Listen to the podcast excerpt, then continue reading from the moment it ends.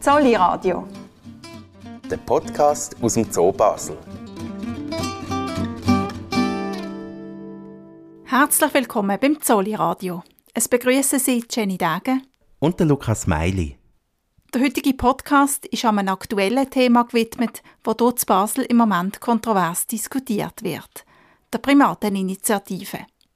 Am 13. Februar stimmt nämlich die Basler Bevölkerung darüber ab, ob nichtmenschliche Primaten sollen Grundrecht bekommen. Das heißt, ob Affen per Gesetz das Recht auf Leben und das Recht auf körperliche und geistige Unversehrtheit sollen zugesprochen bekommen. So ist es im Text der Initianten formuliert.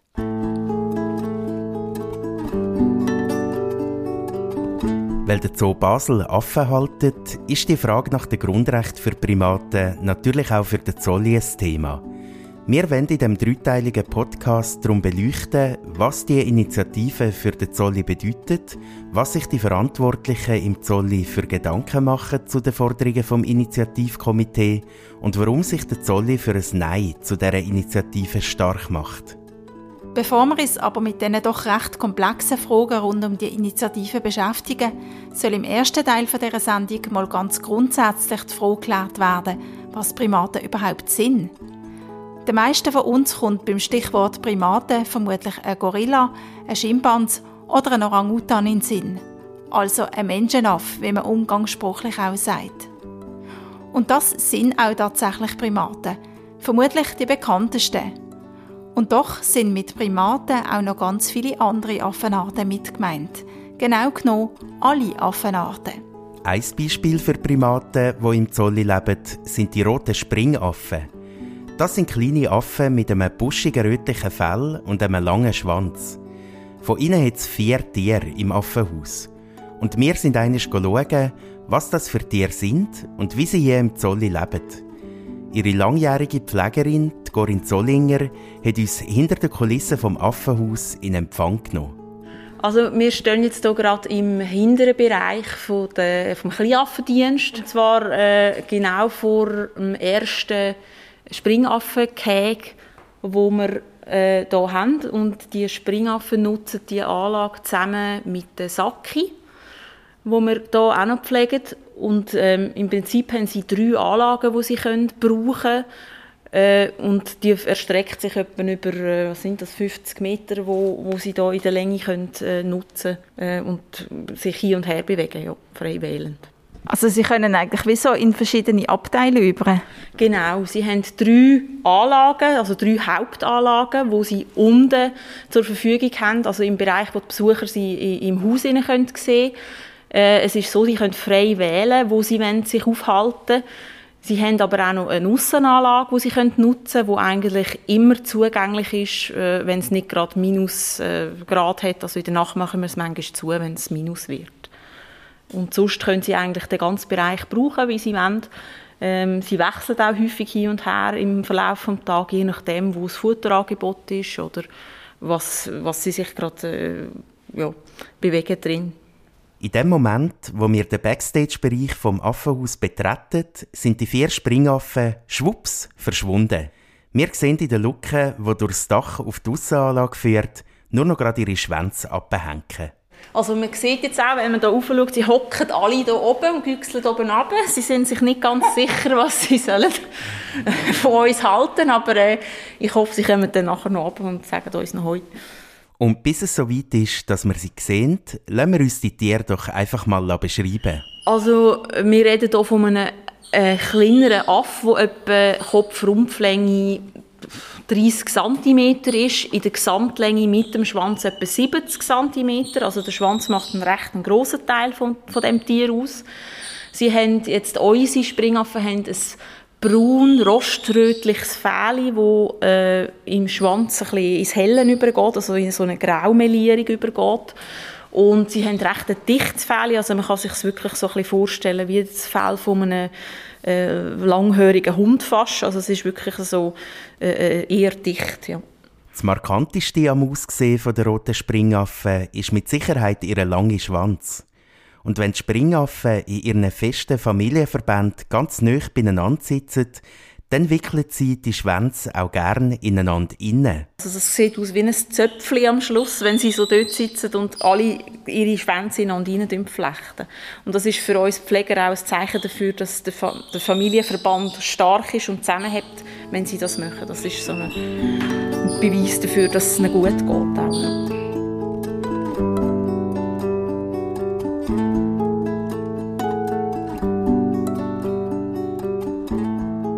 Damit Springaffen das natürliche Verhalten hier im Zolli ausleben können, braucht es spezielle Sitzgelegenheiten in der Gegend und spezielle Schlafboxen. So eine sind wir bei unserem Besuch auch anschauen. Jetzt sieht man auch, was das Spezielle daran ist. Wenn er jetzt zum Beispiel die Schlafgelegenheit vergleicht mit der dort hinten. Das dort hinten ist eine geschlossene Box mit zwei Eingängen, wo sich die Affen zurückziehen können. Das machen sie aber eher weniger, sondern sie gehen viel in die offene, die ist, man muss sich das vorstellen, eine Kiste, die unten offen ist, einen kleinen Eingang hat, aber zwei Sitzäste montiert. Und Springaffen brauchen das, weil sie eben die Eigenart haben, zusammenzuhocken und ihre Schwänze ineinander zu flechten. Und das ging schlecht, wenn sie in einer geschlossenen Box hocken würden. Und so hat man dem gerecht werden, indem man den Boden von der Box quasi weggelassen hat, gleich einen sicheren Raum geschaffen hat für die Affen zum drinnen sitzen und die Möglichkeit ihnen gibt, um die Schwänze so ineinander machen, weil das ist wirklich ein wichtiges Ritual eigentlich für die Tiere. Ja. Der Kurator der Springaffen, der Adrian Baumeier, der unterdessen auch zu uns gestoßen ist, erklärt uns, wie die Tiere in der freien Wildbahn würden zusammensitzen und wie man die Situation eben auf der Zolli übersetzt hat. In der Natur muss man sich das so vorstellen, dass die irgendwo im Blätterdach, wo es dicht an Blätter ist, auf einem Ast hocken, von oben und rundum geschützt sind, zum Beispiel von Fressfindern wie Adler, aber eben gleich können ihre Schwänze abhängen und die zusammenwinden. Das mhm. wir hier interpretieren mit einer geschlossenen Kiste, weil wir ja kein Blätterdach haben, das da in dieser Anlage existiert. Ich gehe jetzt mal davon aus, so Kisten gibt es nicht im Tierheim Stangen, oder? Nein, das sind natürlich Spezialanfertigungen, die unsere Schreiner in der Regel anfertigen und das ist... Äh, das hat man natürlich auch durch die Erfahrung, die man gemacht hat mit diesen Tieren, so äh, herausgefunden, äh, dass das äh, gut oder dass das diesen Tieren äh, äh, gut tut, wenn sie das haben. Und man hat dann das so anfertigen lassen von den, von den Schreiner. Ja. Es ist eigentlich schon ein bisschen verwirrend. Da sieht man jetzt eine Affenart, die so ganz anders aussieht als zum Beispiel ein Schimpans und auch ganz ein anderes Verhalten an den Tag legt als andere Affen. Und doch gehören alle Affen zu den Primaten. Der Kurator Adrian Baumeier sagt, die Spannweite unter den Primaten sei riesig. Also Primaten ist äh, eine Ordnung der Säugetiere und es gibt ungefähr 500 Arten. Und äh, wie, also was ist denn quasi die, die Gemeinsamkeit von, von Primaten? Also ich meine, sie sehen ja auch wahnsinnig unterschiedlich aus. Sie sind sehr unterschiedlich. Der kleinste Affe oder der kleinste Primat, was es gibt, ist ein Mausmaki, das Berthe Mausmaki. Das ist etwa 30 Gramm schwer und sieht ein bisschen mehr aus wie eine Maus. Ähm, der grösste Affe, was es gibt, ist ein Gorilla. Männchen bis 200 Kilo schwer können sein, dann weiss man, wie der aussieht. Und dort dazwischen gibt es eigentlich alles. Es gibt unauffällig Pferde, es gibt auffällig Pferde, solche, die Männchen und Weibchen gleich aussehen, wie da die Springaffen. Es gibt solche, die und Weibchen ganz anders aussehen, anders gefärbt sind. Also man hat wirklich alles im ganzen Spektrum. Auch von der Nahrungs Nahrungsnutzung ähm, her hat man alles. Man hat die völligen Opportunisten, die alles fressen, was irgendwie fressbar ist. Man hat solche, die nur Pflanzen fressen also nur Blätter fressen sogar, es hat Fruchtfresser, Samenfresser, es hat ähm, Jäger, also Totenkopfpfeffer zum Beispiel, die bis 80 Prozent ihrer Nahrung über tierische Nahrung aufnehmen. Also dort, man hat ein soziales Spektrum, also man findet alles von Einzugängern über riesige Gruppen bis her zu Männchen-dominierten, Weibchen-dominierten, solche, die Männchen abwandern, solche, die Weibchen abwandern, also extrem diverse Gruppen dass so unterschiedliche Tiere doch auf einen gemeinsamen Nenner gebracht werden nämlich auf die Bezeichnung Primaten, das ist der Grund. Und der geht sehr weit in die Vergangenheit zurück. Primaten sind ja sehr eine alte Gruppe innerhalb der Säugetiere. Sie sind vor etwa 75 Millionen Jahren haben sie sich getrennt vom Rest der Säugetiere, respektive von den Nagetieren, das sind die nächsten Verwandten. Und das ist sehr lang her. Also noch zu Zeiten der Dinosaurier ist die Gruppe Primaten entstanden. Ähm, es hat relativ früh innerhalb von dieser Gruppe schon so Splits gegeben, also wo sich Gruppen wieder getrennt haben. Was dazu führt, dass die uns am weitesten weg verwandten Primaten, das sind zum Beispiel die Lemuren, sind etwa gleich weit oder gleich verwandt mit einem Mensch, wie das ähm, Mäuse und Ratten sind. Also wir haben dort wirklich eine wahnsinnig diverse Gruppe. Wenn die Tiere schon so unterschiedlich sind, dann gehen wir doch jetzt im Zolli noch eine Station weiter und gehen eine andere Primatenart besuchen, nämlich die schwarz-weiße Wari.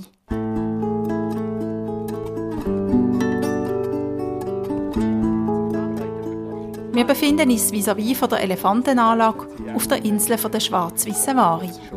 Dort nimmt uns der Tierpfleger Martin Buri in Empfang. Mit ihm zusammen können wir die Wari auf ihrer Insel besuchen. Also ich komme einfach mal mit. Ja. Und wo wir über das Hägli steigen und den Rasen von der Anlage überqueren, erzählt er uns, wer wir hier auf der Insel gerade alles werden antreffen. Wir haben Im Moment haben wir sechs Tiere. Zwei äh, Eltern, sie sind äh, sechsjährig. Wir haben äh, zwei zweijährige Männchen und ein einjähriges Weibchen und ein einjähriges Männchen. Das ist so die Familiengruppe, die wir im Moment haben. Oh, jetzt muss ich hier schnell aufpassen, du, nicht, dass sie verreisen. Ja. Mit Mikrofon und allem. Wir warten in unseren Gummistiefeln nämlich durch einen Teich durch. Also genau gesagt laufen wir auf einem Steg, der durch einen Teich durchführt. Kaum sind wir ihnen angekommen, kumpeln die schwarz-weißen Ware an ihrem Pfleger auf, sitzen ihm auf die Achseln und wuseln ganz aufgeregt auf der Insel umeinander. Ah, da wird sie sehr enthusiastisch begrüßt. Ja, ja. Sie, äh, sie wissen, dass es am Nachmittag meistens ein bisschen das bessere Futter gibt als am Morgen. Wenn man das alles am, am Morgen schon gibt, dann äh, es hat sich gerade eine Ware ans Futterbecken drangehängt, das der Martin Buri in der Hand hat. Und bambelt daran und probiert, ein Fruchtstückchen zu stibitzen. Was gibt es denn jetzt so fantastisch, dass sie so gierig sind? Etwas Beeren, etwas, äh, was ist das, eine Zwetschge, Blumenart, äh, Fenkel und äh, Sellerie.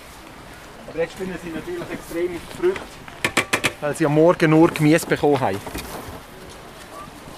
Solange die Ware draußen am Fressen sind, gehen wir ins Haus rein, steigen dort die Wendeltreppen ab und machen von innen die Schieber zu. Ich kann die Türen zumachen. Sie sind nur drinnen. Jetzt haben wir genug Ruhe, um über die Tiere zu reden, die so gar nicht aussehen wie Affen.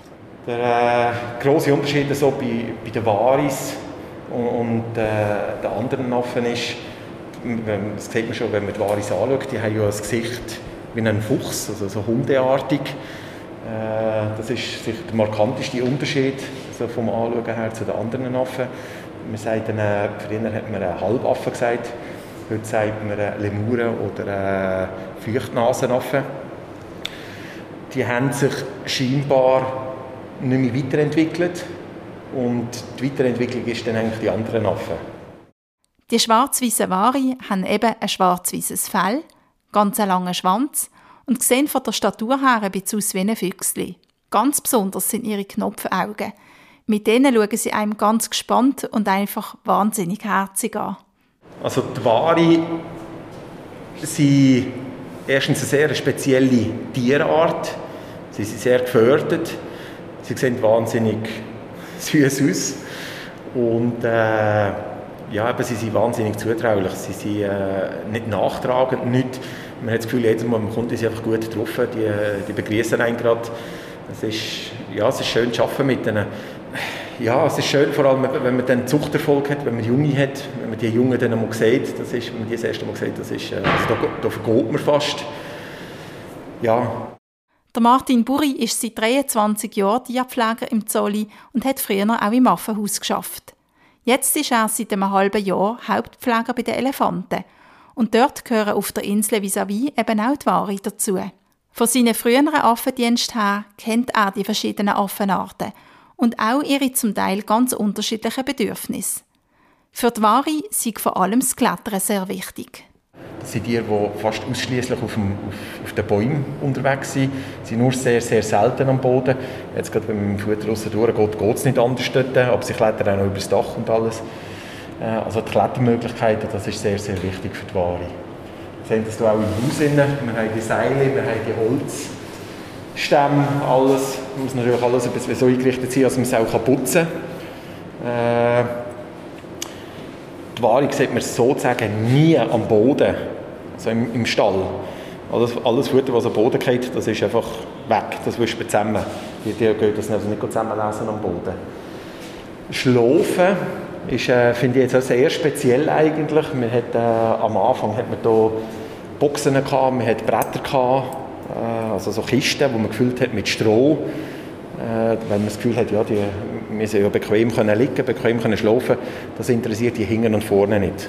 Also, außer dass sie reinschiessen und, und durchsegeln, machen sie gar nicht die Schlafen auf diesen dünnen Balken da oben, möglichst hoch oben. Das ist einfach das natürliche Verhalten. Man ist möglichst weit oben, möglichst geschützt vor Fressfeinden. Äh, und die einzigen Boxen, die wir jetzt eigentlich haben, aber nicht im Betrieb, das sind die zwei Wurfboxen, die wir haben. Und die tut man ausstatten mit, mit Stroh oder mit äh, ein bisschen äh, Hobelspön, wenn man äh, eine Geburt erwartet. Weil Waris machen Nester. Also die machen richtige Nester mit den Jungen. Aber auch jetzt, also man sieht, die Boxen sind sauber, die gehen nie, würden nie von sich aus jetzt hier reingehen. Es braucht also auch hier immer die Expertise vom Tierpfleger, um zu merken, was die Tiere brauchen. Und das kann, wie wir gesehen haben, von Art zu Art extrem unterschiedlich sein. Und das, obwohl sie alle gesamthaft als Primaten bezeichnet werden. Zum Schluss vom ersten Teil dieser Sendung wir die Inseln der Waris wieder und warten durch das Wasser zurück aufs Wägli vom Zolli. Zurück in Richtung Affenhaus. Dort wollen wir schauen, ob die scheuchen Springaffen unterdessen vielleicht aus ihrem Versteck vorgekommen sind. Pflegerin Corinne Zollinger empfiehlt uns das mal in der Futterküche vom Affenhaus. Sie hat sich einen Trick einfallen wo selbst der scheuchste Affe nicht widerstehen kann. Also wir sind jetzt hier noch in der Futterküche vom Kleinaffendienst, beziehungsweise in der Futterküche vom Affenhaus. Ähm, ich mache jetzt hier noch schnell etwas parat für die Springaffen bzw. die Zacki, die ja zusammen auch in der Anlage sind mit den Springaffen. Wir haben hier äh, eine Mischung aus Sonnenblumenkernen und Kürbiskernen und die Springaffen und die Zacki essen das also sehr gerne. Also sie sind auch so ein bisschen Körnerfresser und gehen dann auf das.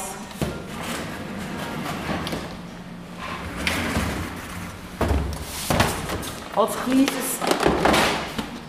Gutteli für die Springaffen und die Zacki geben wir äh, in der Woche etwa zweimal äh, ein paar Erdnüsse.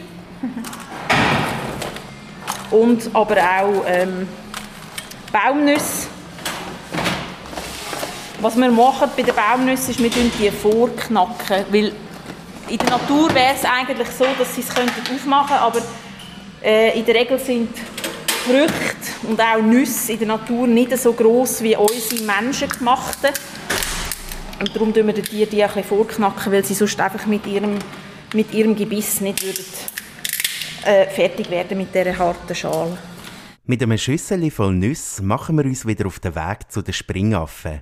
Und die hückeln immer noch ganz oben in der Dachluke. Ich würde jetzt hier mal reingehen ähm, und schauen, ob sie mit runterkommen, wenn sie sehen, dass es da Nüsse gibt. Können Sie mal schauen. Hm? Und es geht also nicht lang, da kommt einer um den anderen ab. Und so gefällt es uns Tierpfleger, wenn man es nur noch friedlich hört schmatzen. Das ist doch schön.